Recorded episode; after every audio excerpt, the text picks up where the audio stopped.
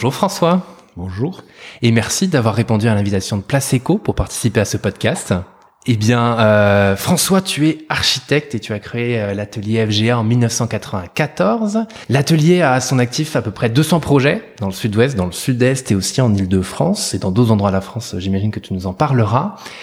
Mais François, qui es-tu ? Ah, c'est une question d'entrée très intéressante pour moi peut-être, pour les gens qui nous écoutent très certainement euh, moins, parce que dans une personne il y a toujours deux plans, il y a le plan intime et privé et puis il y a le plan professionnel, donc je vais plus parler du plan, du plan professionnel. Exactement. Puisque je suis architecte, et, mais c'est vrai qu'un architecte a tendance à tout mélanger, il mélange le privé, le professionnel, parce que lorsque on est architecte, on peut pas y être de neuf heures du matin à midi ou de quatorze heures à dix-huit heures, on l'est vingt-quatre heures sur vingt-quatre et sept jours sur sept. Donc qui je suis, ben, je crois avant tout une personne sincère qui s'est impliquée par passion dans le, l'architecture. Pourquoi, je ne sais pas. Euh, je n'étais pas destiné à être architecte, je ne suis pas d'une famille d'architectes, je ne suis pas bordelais. Hein, donc, euh, mais euh, dès l'âge de... De cinq ans, euh, j'ai commencé à dessiner des plans et j'ai dit à mes parents que je serais architecte. Ah oui, tôt, très tôt. Très tôt, très tôt. À tel point que dans mon diplôme, je me souviens que j'ai passé maintenant, il y a un certain temps, ouais.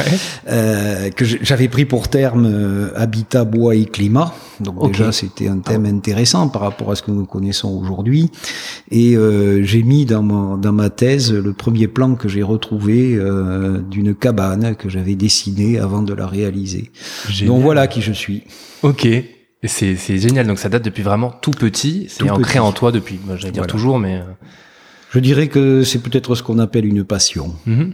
Passion, vocation, moi c'était le terme qui m'était venu aussi. Peut-être, mais... peut-être. Mm-hmm. Enfin, okay. C'est quelque chose de très intéressant et qui est toujours, euh, comment dire, déstabilisant lorsque la vie avance. Parce que lorsque l'on on, on a l'image d'un métier ou d'une action que l'on veut faire et que petit à petit... Euh, par les diplômes, il faut des diplômes, il faut des études, on y arrive, on a son diplôme et on se retrouve dans la vraie vie, je dirais, entre guillemets.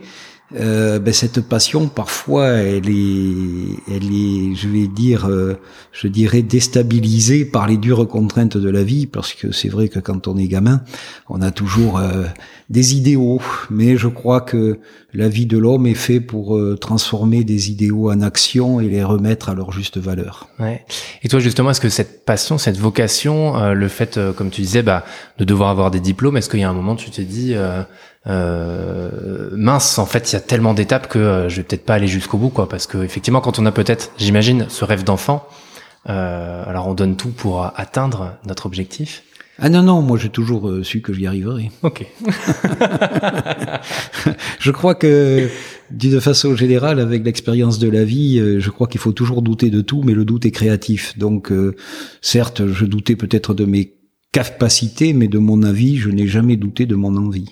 Ok, génial. Qui est toujours présente au, autant aujourd'hui. Qui est toujours présente avec, je suis plutôt à la fin de mon parcours maintenant. D'ailleurs, je suis dans une période de transmission euh, de l'atelier F G A et c'est ça qui est passionnant, c'est d'avoir créé des fondations et puis d'autres euh, mettront des murs, une charpente et un toit et un esprit euh, perdurera. Et c'est, je crois, surtout euh, ce qui m'aura, ce que je retiens de de mon engagement, parce que c'est un engagement, c'est que le métier d'architecte est un métier que l'on ne peut pas faire seul. D'abord, c'est logique. Pourquoi on ne peut pas le faire seul ? Parce que d'abord, on construit pour des gens et avec des gens. Donc, un architecte seul, euh, s'il n'a pas des entreprises, s'il n'a pas un maître d'ouvrage qui définit un programme, qui, qui exprime des besoins de la société à un moment donné, que ce soit pour euh, pour travailler, pour se loger, pour euh, avoir du plaisir, du faire du sport, mourir, mmh. se cultiver... Euh, prier, c'est, c'est ça le, le métier d'architecte, c'est arriver à créer des espaces qui permettent d'accueillir toutes ces, ces fonctions que, que, que, qu'est la vie humaine.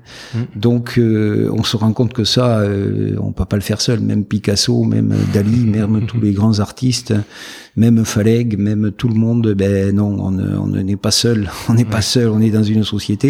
Et je pense qu'à travers nos réalisations, quand je dis nous, je parle de l'ensemble de la profession, je parle pas de moi.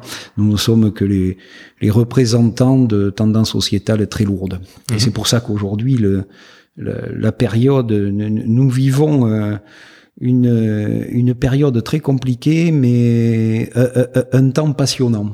Une période compliquée parce qu'on ne sait pas trop où l'on va. Nous sommes euh, au niveau sanitaire et, et économique dans une période complexe, mmh. mais due à la sophistication de notre société aussi, je pense. Mais euh, c'est pas pour autant que ça veut dire qu'il faut baisser les bras. Et je pense qu'au contraire, nous arrivons à une, à une fin de cycle, et on le voit politiquement aussi. Nous arrivons à une fin de cycle, euh, et c'est en mat- dans les temps de fin de cycle que justement, il faut des gens comme les architectes qui sont des créateurs. Moi, je crois beaucoup à la création. Je, je crois beaucoup à la création. Je crois beaucoup à une un nouveau regard sur notre société occidentale. Mmh. Puisque la société occidentale, elle est issue quand même, et je la revendique, c'est ma culture, et j'en suis très fier et très heureux. Elle est issue, entre autres, de, de toute une histoire, mais entre autres, nous avons été très marqués par le siècle des Lumières. Mmh. Et ce siècle a, a voulu, par la raison, définir la raison et penser que la raison allait euh, régler tous les problèmes de l'humanité. Aujourd'hui, euh, on se rend compte que la raison est indispensable dans une société, mais il y a une autre part que nous avons un peu abandonnée peut-être en Occident, qui est l'intuition. Mmh. Et je crois que dans des, dans des périodes complexes que nous vivons, eh ben, c'est peut-être par l'intuition de ce que l'on ressent et ce qu'il va falloir faire, hein, qu'allié à la raison, on va pouvoir trouver d'autres pistes que je qualifierais peut-être de bon sens en matière de bâtiment, d'architecture et de, de, de, d'une vision beaucoup plus large que l'architecture et sociale. Et justement, cette, cette évolution du métier, euh, parce que ça fait, t'as été architecte diplômé à D P L G, ah, c'est D P L G, ça? D P L G, oui, ça, à l'époque, ça s'appelait D P L G, c'était, c'était en dix-neuf cent quatre-vingt-un, donc ça, ça okay. fait euh, pratiquement quarante ans. Pratiquement quarante ans. Et justement, cette évolution du métier, tu l'as, tu l'as vécu comment et comment tu l'analyses maintenant après quarante années? Ben moi je l'ai vécu euh, partant de rien, je l'ai vécu avec, avec beaucoup de difficultés, mais de simplicité aussi, parce que quand on n'a rien, euh, ben c'est facile de, de, de chaque chose que l'on peut comprendre, euh, acquérir euh, est une un enrichissement euh, intellectuel, matériel et autres euh, très facile. Mm-hmm. Mais euh, sur le plan professionnel, je pense qu'il y a une une sophistication euh, de, de, de l'acte de bâtir qui, qui peut devenir inquiétant. Je m'explique. Euh, c'est un détail, mais il pose le problème. Quand j'ai débuté, un architecte, il achetait une table à dessin, un rotring, il l'a gardé toute sa vie. S'il avait des enfants qui prenaient la suite ou autre, ses successeurs, il l'a gardé. Bon, aujourd'hui, euh, un ordinateur, son espérance de vie est de deux à trois ans avec le logiciel qui va avec, et c'est dix fois le prix d'une table à dessin. Donc ça veut dire tout ça pour pour, pour recontextualiser l'évolution qu'il y a. Euh, je dirais matériel, qui, qui est, mais, mais qui est, qui est comme ça. Si, si, si on le supporte pas, on fait autre chose. Et moi, je, je le supporte parce que c'est tout à fait. Euh, je trouve que c'est, c'est un gain de, de, de réflexion, c'est un gain extraordinaire. De bon, temps, on se temps. sent de temps, je sais pas, parce qu'on en ah demande oui. toujours plus. Ok. Effectivement. Donc, euh, je sais pas si c'est un gain de temps. Euh, le temps mérite euh, la réflexion. Mmh. Donc, est-ce qu'on peut dégager du temps pour justement avoir une réflexion plus poussée? Euh, c'est une question qu'on peut se poser, euh, mais je crois que ça veut dire que, encore comme je disais tout à l'heure, ça ne fait que renforcer l'idée qu'il faut, on ne peut pas exercer seul. Mmh. On ne peut pas exercer seul parce qu'il faut avoir la capacité justement de trouver du temps euh, et donc de, de de de pouvoir abandonner l'ordinateur à un moment donné, euh, réfléchir, et cetera, et cetera. Parce que le métier d'architecte n'est pas c'est un métier de dessin à un moment donné, mais c'est un métier de réflexion. Mmh. Je pense qu'un un, un architecte doit avoir la capacité de, de formaliser de, une, une quantité de contraintes extraordinaires qu'on lui donne, qu'elles soient techniques, euh, réglementaires, euh, euh, juridiques, et cetera, et cetera, économiques, bien sûr. Euh, il doit avoir la capacité de les hiérarchiser et de trouver le, le juste milieu et mettre euh, la... Je crois beaucoup à, à un mot qu'on a un peu oublié, qui est, qui est, qui est le terme de justesse. Dans toute action, euh, il faut trouver la justesse. Et la, la justesse, pour moi, je, je dirais que c'est l'héroïsme de la mesure. Et on a beaucoup perdu la mesure de, de, de nos jours dans tous les actes, et qu'ils soient en dehors de l'acte de, de bâtir. Et donc, mmh. concernés par l'architecte. On a beaucoup perdu cette mesure. Et euh, il faut peut-être y revenir, mais ça veut dire que pour avoir cette mesure, euh, on la bat pas tout seul, la mesure. Mmh. On doit avoir la capacité de s'intégrer dans, dans un concert général de, d'une multitude d'activités. Donc voilà ce qui est devenu le métier d'architecte, un métier de plus en plus complexe, toujours aussi passionnant. Euh, mais parfois décourageant par le nombre de barrages que l'on nous met pour arriver à apporter, sous tous les symboles que nous pouvons avoir en architecture, porter haut et fort l'idée qu'il doit y avoir dans tout projet architectural, sachant que c'est pas une idée gratuite, c'est pas une idée pour faire plaisir à l'architecte. Une fois de plus, c'est une idée qui correspond à un besoin de la société à un certain moment, aux besoins de l'homme. Quand je parle de la société, c'est besoin de l'homme. Donc, euh, plus euh, j'avance dans mon métier et plus plus j'avançais, plus je me suis rendu compte que c'est un métier avant tout euh, d'humanisme, et j'aimerais que les architectes puissent euh, redevenir un peu les honnêtes hommes que l'on a pu con- euh, connaître au dix-huitième siècle. Mmh. C'est de plus en plus compliqué de pouvoir... Euh... Oui, c'est de plus en plus compliqué. Ouais. Enfin, je sais pas ce que tu voulais dire. De pouvoir, j'ai coupé la vie parce je que, pense que je... je suis un peu... Mais non, mais de, de pouvoir... Alors, il y a plusieurs questions qui viennent à l'esprit. Donc déjà, de pouvoir exercer aujourd'hui par rapport à avant. Mmh. Ça, c'était la, la, la suite de la question. Et aussi, euh, comment faire pour rester, en fait, euh, à la page, j'ai envie de dire, justement, parce que ça s'imbrique tellement dans la société mmh. qu'il faut... Tu, tu parles d'hommes, tu parles mmh. de société. Mmh. Comment un architecte... Et comment toi, t'as pu et t'as réussi au fil des années à, à rester dans l'air du temps, on va dire, mais voire avoir un petit peu d'avance, parce que le temps que le bâtiment soit construit, surtout qu'il reste pérenne et qu'il plaise au fil des années. Alors, est-ce que je suis resté à la page ? Ça, je porterai pas ce jugement de valeur personnellement, c'est les autres qui doivent le porter. Certains le trouveront, d'autres peut-être pas. Ça marche. Euh, après, pour rester, je dirais, euh, contemporain de son esprit. Et son esprit, on va le chercher dans la, les tensions que l'on ressent de la société. Il faut, une fois de plus, c'est une récurrence, mais il faut être au sein d'un groupe. Mmh. Moi, ce qui m'a, ce qui m'a plaît dans mon métier, c'est d'être entouré d'une équipe, de voir des gens grandir au sein de l'équipe, qui, qui, en ce moment, il y en a qui deviennent associés. Et ça, c'est une grande joie, parce que ça s'appelle la transmission. Mmh. Et quand on arrive à transmettre, On, on, on, on est on est heureux, parce que quand on transmet, on, on donne, mais on reçoit aussi. Et donc, pour rester dans dans les le ressenti des tensions de la société, donc de, de l'acte architectural, c'est parce que on est entouré de, d'un groupe, et puis qu'on est curieux de la vie, qu'on est curieux de la culture, qu'on est curieux de de plein de choses. C'est c'est ça qui est la beauté de de l'acte architectural, parce que c'est la beauté de la création.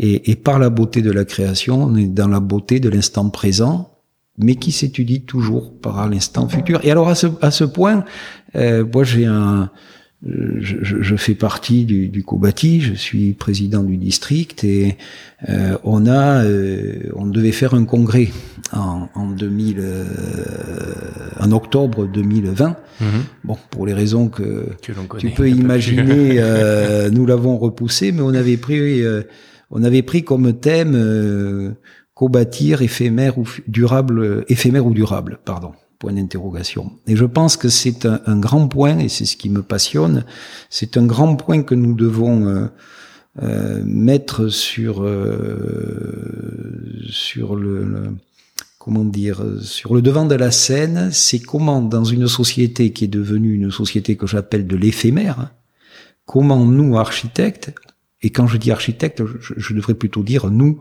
les représentants de l'acte de bâtir, qui mmh. représentent deux cents professions, et je n'oublie pas les maîtres d'ouvrage, je n'oublie pas euh, les juristes, je n'oublie pas les banquiers, je n'oublie pas les bureaux d'études, les entreprises, les industriels. Vous voyez, c'est, c'est, c'est, c'est, mmh. c'est un écosystème qui, qui est gigantesque. Ouais.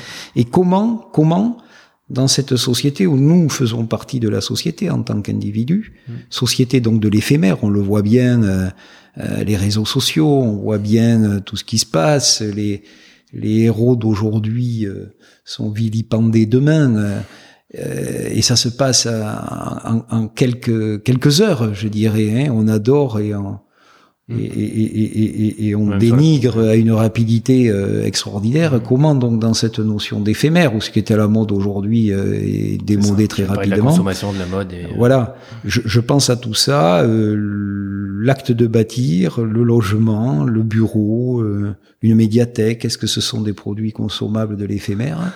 Ou est-ce que justement comment les rend-on durables ? Et ça c'est le challenge. Et ça c'est passionnant. Alors comment est-ce qu'on les rend durables ? Eh ben, je crois que, moi, j'ai commencé pas mal à y réfléchir. On, je confondais avant pérenne et durable. Mmh. Un bâtiment pérenne, c'est issu de notre culture du dix-neuvième siècle aussi, bourgeoise, où on transmettait un patrimoine qui devait être durable parce qu'on le transmettait de génération en génération. Et je pense qu'aujourd'hui, un, un, un, un bâtiment durable, au-delà de, des problèmes écologiste que l'on pourra évoquer, euh, de, de qu'est-ce que c'est que le, le, mmh. euh, le, le, l'architecture durable dans ces termes-là, mais je pense qu'avant tout, c'est un bâtiment qui a la capacité de se régénérer sur lui-même. Euh, au même titre que la ville, euh, soixante-dix pour cent de l'humanité, en, je crois en deux mille cinquante, habitera dans des métropoles, dans des, des mégapoles.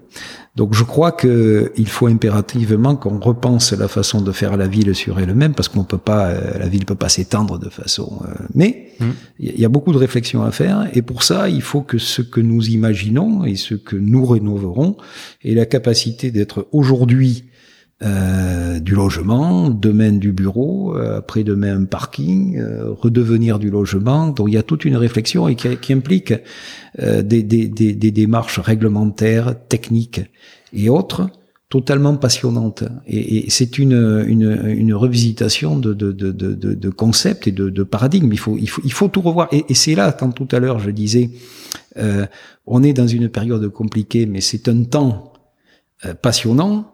C'est le temps de mettre l'imagination au pouvoir, entre autres en matière d'architecture, pour avoir cette capacité d'adaptabilité, de réversibilité des bâtiments. Et c'est comme ça que ce bâtiment sera durable. Alors peut-être qu'un bâtiment durable, je le définirais comme étant celui qui a la capacité de recevoir facilement des activités éphémères.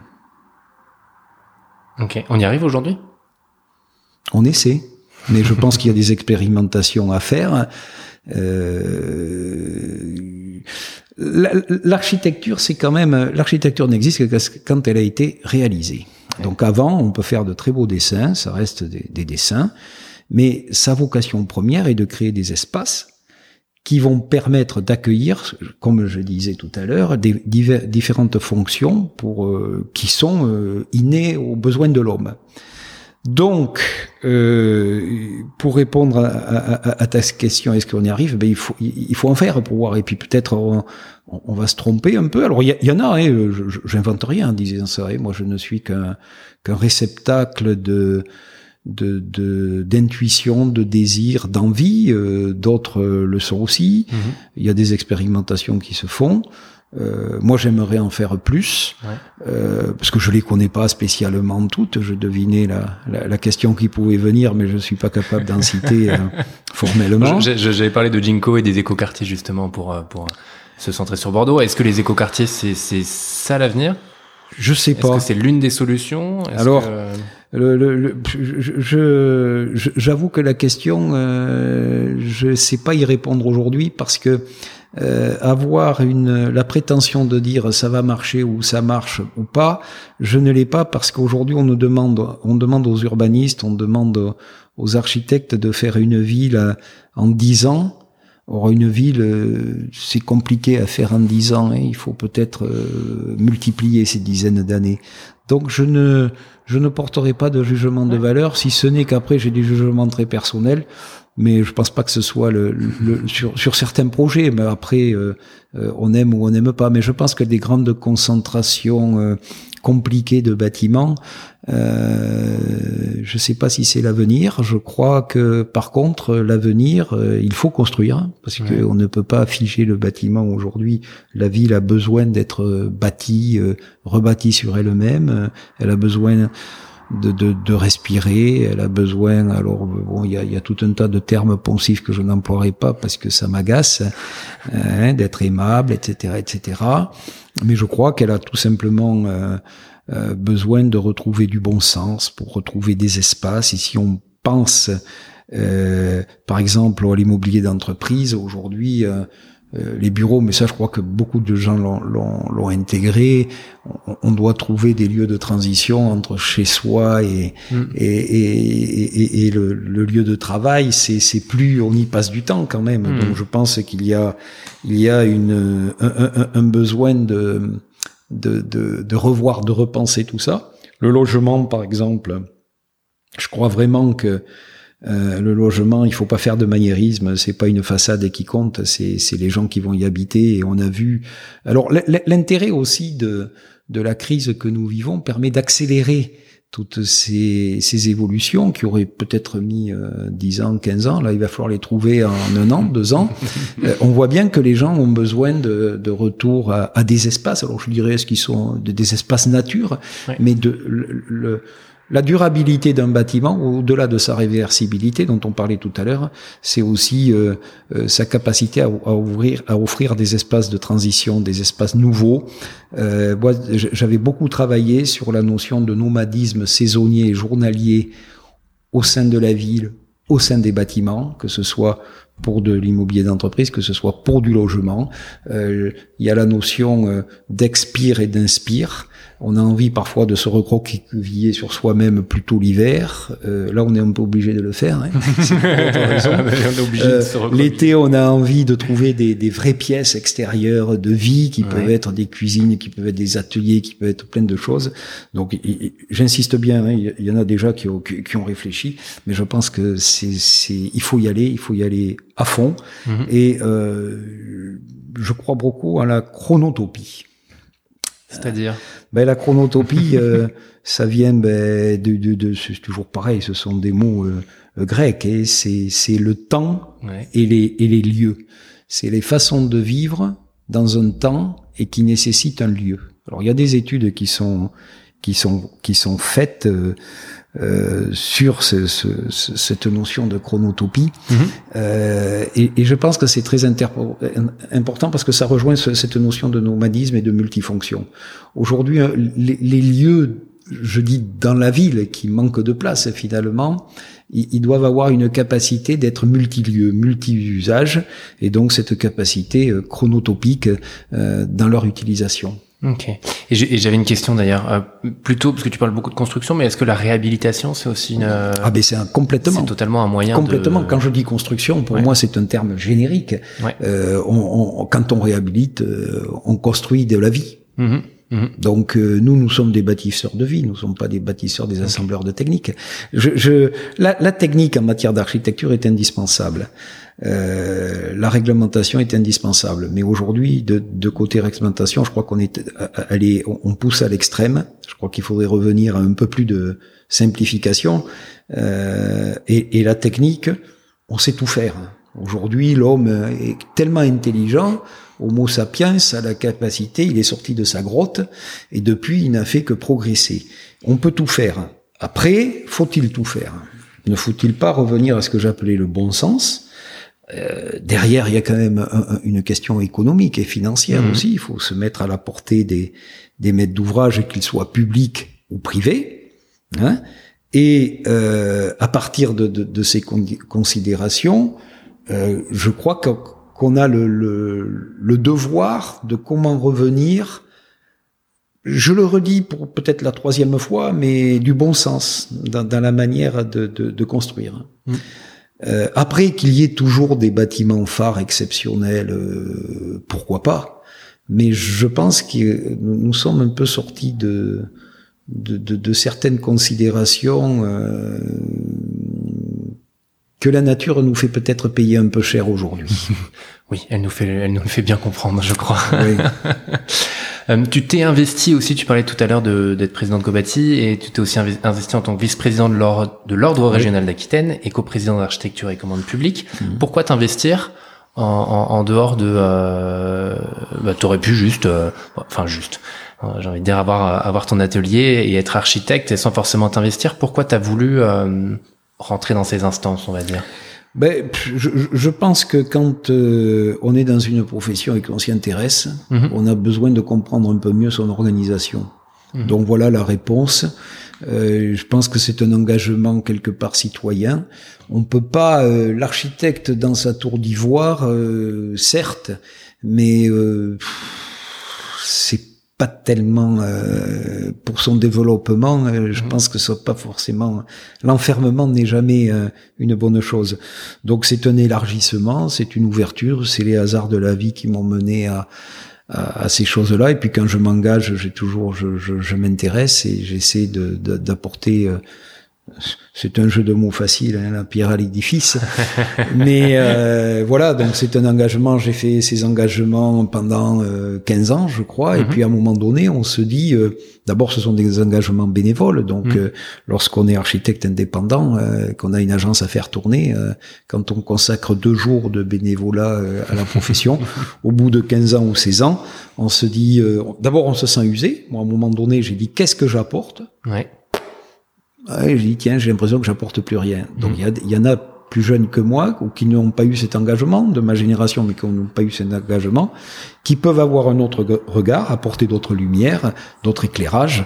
Donc, à partir de là, il faut, à un moment donné, on s'engage, et puis, on, on s'arrête, et euh, on revient, euh, comme Ulysse, comme Ulysse, plein d'usage et raison, euh, dans son agence, euh, pour euh, apporter tout ce qu'on a pu euh, apprendre à l'extérieur. Ouais. Donc ça fait partie aussi de ce de ce fait qu'on ne peut pas euh, être seul, on peut mmh. pas exercer seul, mmh. enfin, ça, on tu, peut pas vivre. Tu l'as compris tôt, ça, ou pas? Oui. Entrant dans la profession, t'as compris tôt qu'effectivement. Je, je l'ai compris d'autant plus tôt que n'étant ni bordelais ni ni, ni d'une famille d'architectes ni architectes, j'ai, j'ai vu très rapidement que seul on n'était pas grand-chose.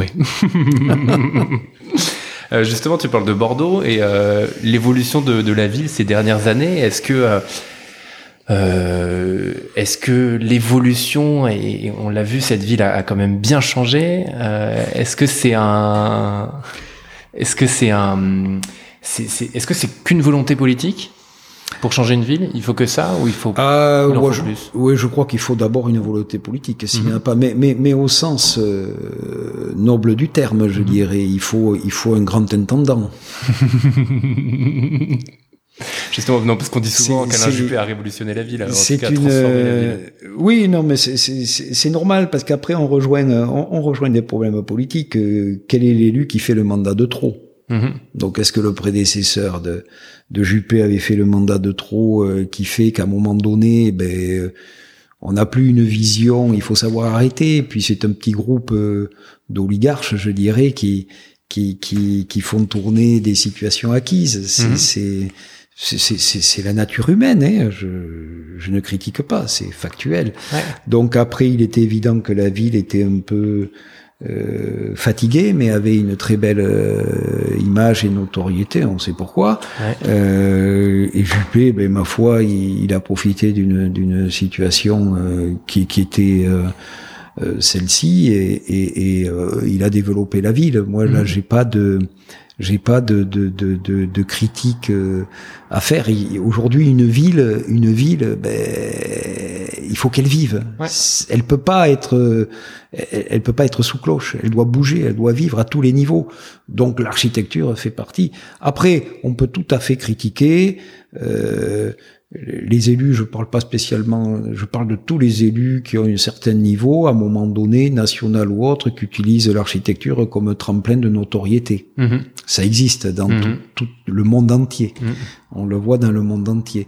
Mais ça permet aussi euh, de développer quelques bâtiments euh, phares euh, qui peuvent être ouais. intéressants. Donc euh, voilà, Bordeaux, comme toute, comme Bilbao, regardez euh, Bilbao, c'est quand même extraordinaire, comme Bilbao, euh, euh, grâce à un projet culturel, euh, a été euh, mondialement reconnu et s'est développé. Donc Bordeaux euh, Euh, avait tout le potentiel pour devenir euh, une belle ville. Après, ce qu'elle est devenue belle, je sais pas, mais elle s'est réveillée, c'était l'essentiel. Et je crois que toute ville doit se réveiller. Le seul truc que je regrette, c'est qu'il n'y ait pas une vingtaine de ponts à Bordeaux. Mais ça, c'est un autre débat, parce qu'on voit quand on veut construire un pont, le temps que ça prend. Et puis, euh, à, à vingt mètres près, moi, j'ai vu, euh, à travers les époques, euh, chacun avait la position idéale du pont à vingt mètres près, donc il aurait fallu recouvrir la Garonne pour pouvoir avoir le pont idéal. Bon, c'était une petite parenthèse. Le fameux Simone Veil qui n'est pas très loin, qui toujours toujours là, qui attend, qui attend tranquillement. Nous l'attendons. Exactement. Est-ce qu'il y a, est-ce que t'as, dans tous tes projets, il y en a un dont t'es le plus fier? Est-ce qu'il y en a un qui sort du lot dans tout ce que t'as fait? Oh, je vais faire un truc facile, le prochain. C'est facile. C'est trop facile. C'est trop non, facile. Je l'accepte pas. Mais c'est pour ça. Pas. Non, mais c'est pour ça que je le ferai pas. Okay. Non, non, c'est les, les, les peut-être les premiers projets où des, des élus m'ont, m'ont fait confiance parce que j'étais un jeune architecte que, que je connaissais personne. J'étais retenu sur un concours. Alors je pense à la médiathèque d'Artigues, mmh. au pied de l'église, d'une église romane où Françoise Cartron, alors maire de, d'Artigues, que je ne connaissais pas, qui ne me connaissait pas, ben j'ai pu être retenu sur un concours, je l'ai fait, je l'ai gagné, et ça a été une collaboration passionnante. Ouais. Et les, les plus gros projets qu'on ait pu faire, euh, je pense que ce sont les projets où on a eu une, une osmose, une porosité d'esprit avec les maîtres d'ouvrage qui ont fait confiance, et, et c'est une histoire merveilleuse dans ces cas-là. Mmh. Après, malheureusement, nous pouvons rencontrer des maîtres d'ouvrage qui mettent en avant tout que le côté juridique et autre de, de la chose publique, et, et, et qui mettent tout un tas de barrières entre l'élu et l'architecte, qui fait que euh, on, on, on est dans une euh, des rapports qui, qui manquent d'humanité. Mmh.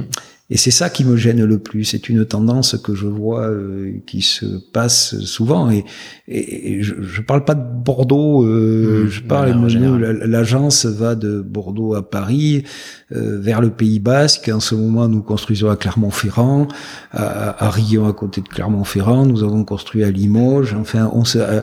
nous allons être sur La Rochelle. Donc, nous, nous, nous, à l'agence, on a une, nous avons une vision. Je dis pas je, c'est nous. Nous mmh. avons une, une, une vision qui n'est pas que locale. Ouais. Et, et c'est une tendance très lourde que nous constatons, surtout en, en j'allais dire en marché public, mais c'est faux, parce qu'en privé, il y a de telles couches qui se mettent et de telles strates, euh, qui fait qu'il y a une déshumanisation du rapport maître d'ouvrage-architecte. Or, c'est quand cette paire-là marche bien qu'on fait les plus beaux projets. Ok. J'ai vu sur le sur votre site, euh, il y a une phrase que je trouvais très intéressante qui dit « Une architecture con- contextuelle où poésie, rêve et joie de vivre provoque le charme d'émotions actives. » Voilà. Alors ça, c'est une phrase dont je suis très très fier, que je revendique totalement, parce que je pense que l'architecture est un, une fabrique à émotions. Euh, je m'explique. Les, les, les espaces sont ressentis intuitivement par les individus. Pourquoi, dans un lieu, je me sens bien? Pourquoi euh, euh, je suis mieux là qu'ailleurs? Parce que j'ai un rayon de soleil qui, qui est venu, parce que j'ai pu voir à travers une vitre une feuille morte tomber, parce que je vois les saisons changer, parce que il y a des proportions d'espace qui ont été étudiées qui font que je me sens bien. Euh, je sais pas pourquoi.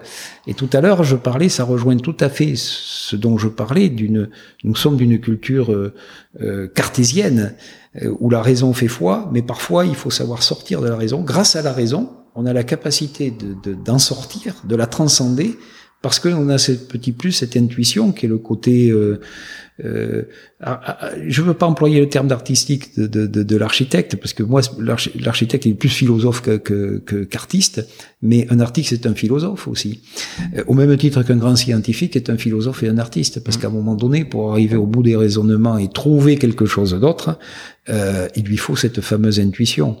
Et donc, euh, c'est par cette capacité à provoquer à travers les espaces qui sont faits, qui séparent le dedans ou le dehors, euh, que, que l'on arrive à générer des émotions qui sont de la joie, de, de la peine, on, est, on essaie d'éviter de, d'en, d'en provoquer, mais quand on fait un cimetière ou autre, il peut y avoir c'est des lieux de peine, mais on essaie de trouver des lieux de sérénité. Mm-hmm.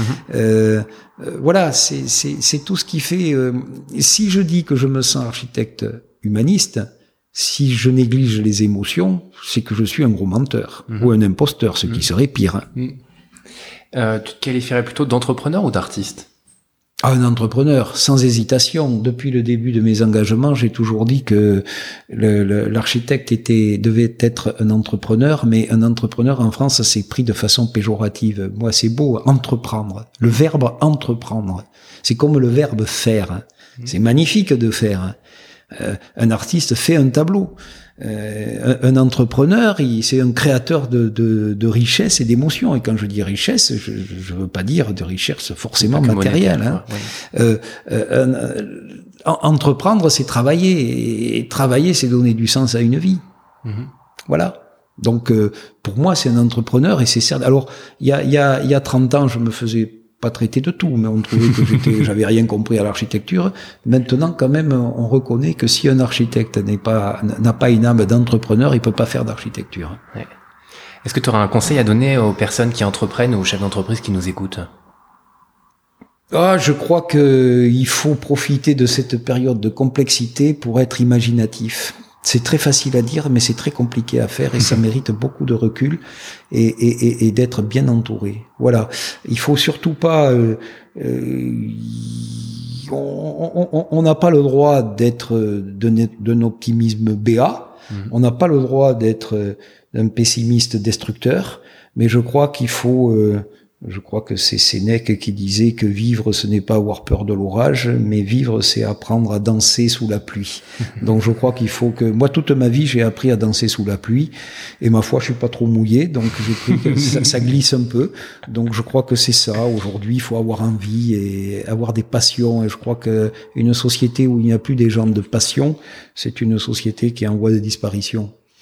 Les passionnés ont, ont, ont, ont inventé, et puis, mais c'est pareil dans, dans, dans une société. Il faut qu'il y ait, au début de notre entretien, je parlais de justesse, mais il faut toujours aussi trouver la justesse entre les, les passionnés de la raison, les passionnés de l'intuition. Mais, mais si on est chef d'entreprise, d'abord il faut avoir les, des, une idée très claire de ce que l'on veut faire mmh. et le mettre en application avec passion, mais dans le respect, avec beaucoup d'humilité et dans le respect des gens avec qui l'on travaille, parce que le respect, c'est donner du sens euh, aux gens avec qui on travaille, et c'est ce qui fait que on, on, on est une belle personne, qu'on a une belle vie et qu'on a une belle entreprise qui permet de rendre des services à la société.